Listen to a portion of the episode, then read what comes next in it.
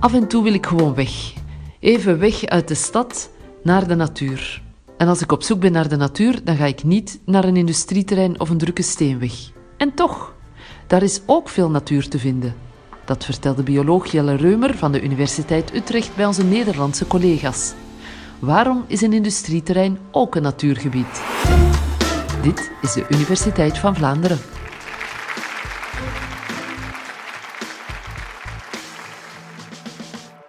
We gaan het hebben over de natuur. Dat is een enorm breed, uh, breed onderwerp. We gaan het niet hebben over wat je denkt dat natuur is. Hè. Intuïtief, dan denk je bij het woord natuur, dan denk je aan tropische regenwouden of koraalriffen of misschien aan, aan Spitsbergen. Daar gaan we het niet over hebben. We gaan het hebben over een heel ander soort natuur. En dat is de natuur in de stad. Hier buiten de zaal, zo ga je de deur uitstapt, stap je de natuur in. Daar gaan we het over hebben. Als je aan mensen vraagt, wat is natuur? Dus een, een, definitie van natuur. Ik denk dat als je dat aan 100 mensen vraagt, dan krijg je 100 verschillende antwoorden. Want iedereen heeft daar zo'n beetje zijn, zijn eigen idee over, over wat natuur is. Uh, en dat heb ik natuurlijk ook wel gedaan, aan alle, allerlei mensen gevraagd. Zo van, wat, is, wat vind jij nou van natuur? Wat is natuur en wat vind jij van natuur?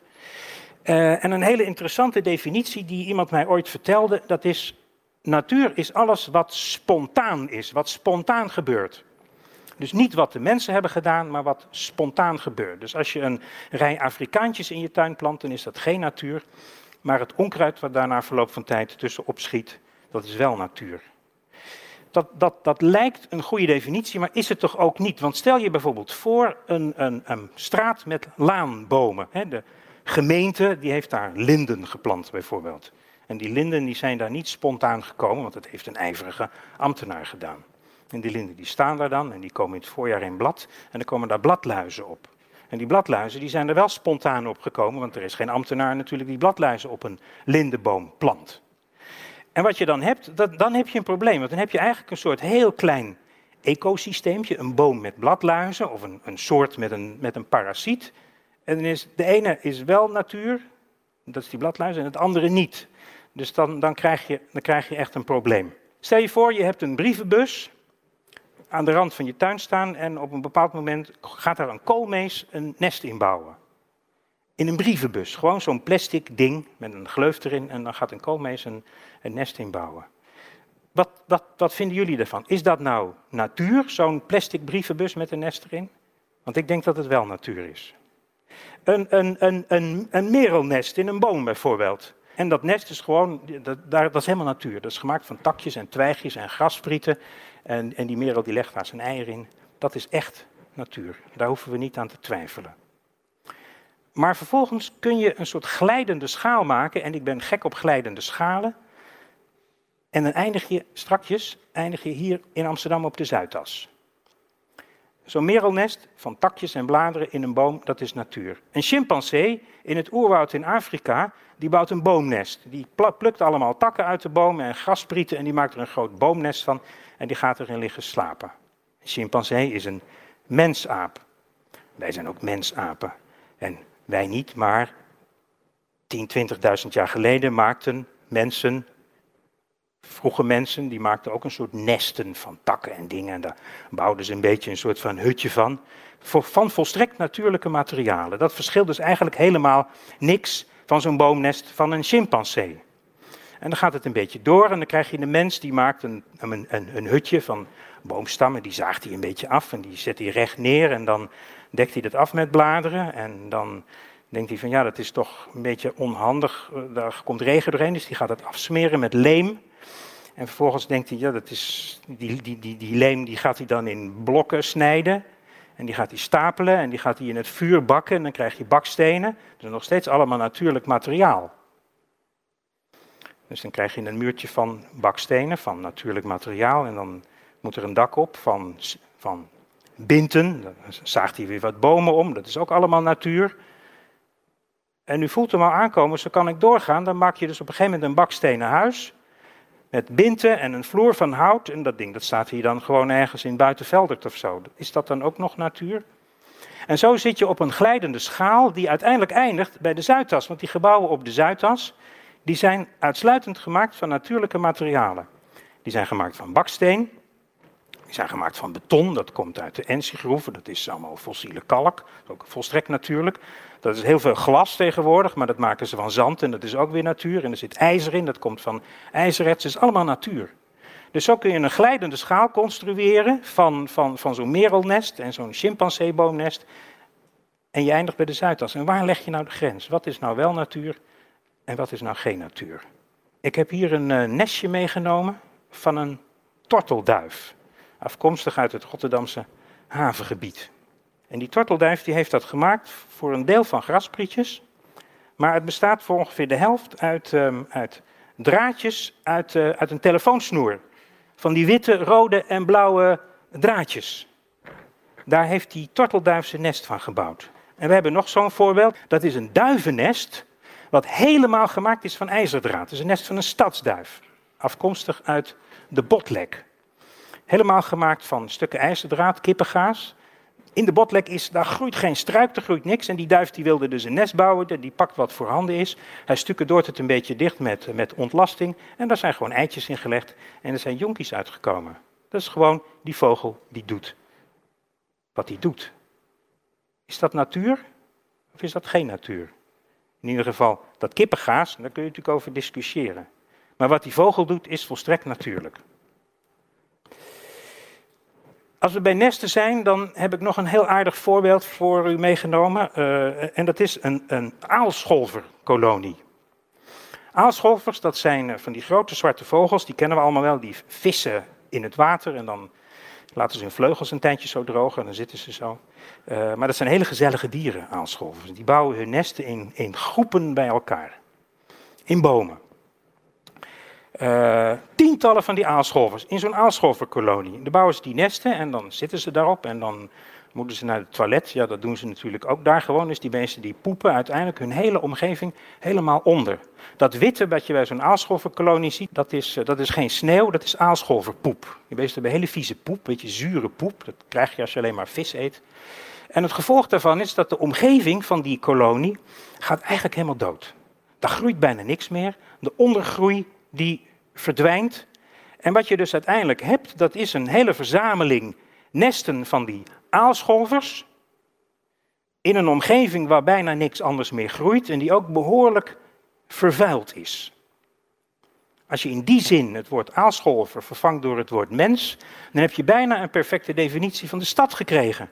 Namelijk een verzameling nesten van mensen, we noemen dat dan huizen, in een omgeving waar verder heel weinig anders groeit en die ook behoorlijk vervuild is. Althans, oorspronkelijk was dat zo, zeker in de middeleeuwen. Nu hebben we natuurlijk de riool uitgevonden en de, en de, stadsreiniging, dus tegenwoordig is het iets beter. Maar dit is dus eigenlijk een stad, maar dan niet van mensen, maar van aalscholvers. En dit vinden we volstrekt natuurlijk.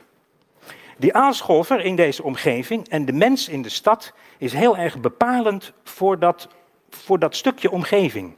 Als die aalscholvers daar niet waren, dan zou dat gebied waar die kolonie zit, zou er volstrekt anders uitzien. Die bomen die waren groen, die waren niet ondergekakt, daar groeide van alles, daar leefde van alles. En dat is in de stad ook zo. En zo'n allesbepalende soort die in een, in een omgeving zit en een hele belangrijke stempel op zijn omgeving drukt, dat noemen we een keystone species, een sluitsteensoort. En dat begrip keystone of sluitsteen, dat is afkomstig uit, uit de bouwkunde. De Romeinen die hadden dat al uitgevonden.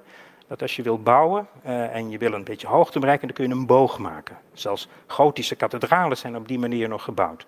En dan begin je door een hulpconstructie te bouwen van hout. En dan ga je stenen stapelen zo. En dan ga je door met stenen stapelen. En dan ben je bijna bovenaan. En dan moet je de sluitsteen erin zetten. Die sluitsteen die zet je erin. En dan kun je daarna die hele hulpconstructie weghalen. En dan blijft dat staan. Maar als je die sluitsteen eruit zou trekken, dan lazert het hele zaakje in elkaar. En, en dat begrip, sluitsteensoort, keystone species in het Engels, dat is een metafoor die wordt veel in de ecologie gebruikt voor soorten die hun, uh, die hun omgeving uh, enorm bepalen, die enorm succesvol zijn. En wij mensen zijn een hele succesvolle diersoort. Nog even twee voorbeelden daarvan, van zo'n uh, keystone soort. Een, een bever, die kennen we ook allemaal wel. er loopt een beekje door een bos heen en dan komt een bever en die bouwt die dam en dan krijg je daar zo'n meer achter. En dat meer, dat vormt dan een heel eigen ecosysteempje, want daar kunnen vissen in leven en allerlei salamanders en waterschildpadden en waterplanten en watervlooien en zo. Maar die zijn voor hun bestaan volledig afhankelijk van die bever. Als die bever dus weg zou gaan, om wat voor reden dan ook, als die verhuist of, of hij gaat dood en er komen geen nieuwe bevers, dan vervalt die dam, dat meer loopt leeg en dan is dat hele ecosysteem verdwenen. Dus daar is die bever een keystone species, een sluitsteensoort. Olifanten in Afrika is precies hetzelfde. Olifanten die bepalen heel erg hun omgeving door het, door trampling, hè, door het allemaal kaal te trappen bijvoorbeeld, door bomen uh, om te duwen. Met hun ontlasting voegen ze heel veel nutriënten toe. En die ontlasting vormt zelf ook weer een, een, een substraat waar allerlei dieren en, en, en schimmels en zo op kunnen leven. Als die olifant zou verdwijnen uit die habitat, dan verdwijnt dat dan verandert die habitat ook. Die wordt, die wordt groener. Je, er zijn zelfs, ik heb wel eens foto's gezien van een, van een olifantenreservaat in Afrika. Er staat er zo'n hek. En aan de kant waar de olifanten leven is het helemaal kaal getrapt en er groeit bijna niks. En buiten dat hek, daar is het prachtig groen. Dan denk je, dat zou eigenlijk het, het reservaat moeten zijn. Maar het is juist omgekeerd het geval. En dat komt door, de, door, de, door, de, door die sluitsteen-effecten die die, die, die olifanten uh, teweeg, teweeg brengen. En, en de mens is ook een sluitsteensoort. De mens is de sluitsteensoort van het ecosysteem stad. Als je de mens eruit zou halen, gewoon even een gedachte-experiment. We, hebben, we hebben Amsterdam en je haalt al die mensen eruit. Dan verandert de omgeving onmiddellijk. Dan wordt het onkruid niet meer gewiet, dan, dan, dan, dan, dan, dan schoffelt de gemeente de goten niet meer. Uh, planten groeien overal op uit de dakgoten, uh, alles begint een beetje te verkruimelen. En binnen de kortste keren denk ik dat er ook hier in de grachten bijvoorbeeld ook bevers rondzwemmen en otters. En uh, er komen er nog meer reigers en dan begint alles steeds groener en groener en groener te worden. En dan krijg je een heel andere, andere habitat. Dus op het moment dat je die mens eruit haalt, dan verandert de omgeving. Maar ook met de mens erin is het hier een hele interessante omgeving. Want ook dankzij de mens hebben we allerlei soorten in de stad zitten die zich hier uitstekend thuis voelen. Uh, en uiteindelijk is de conclusie dus dat, dat de natuur overal is.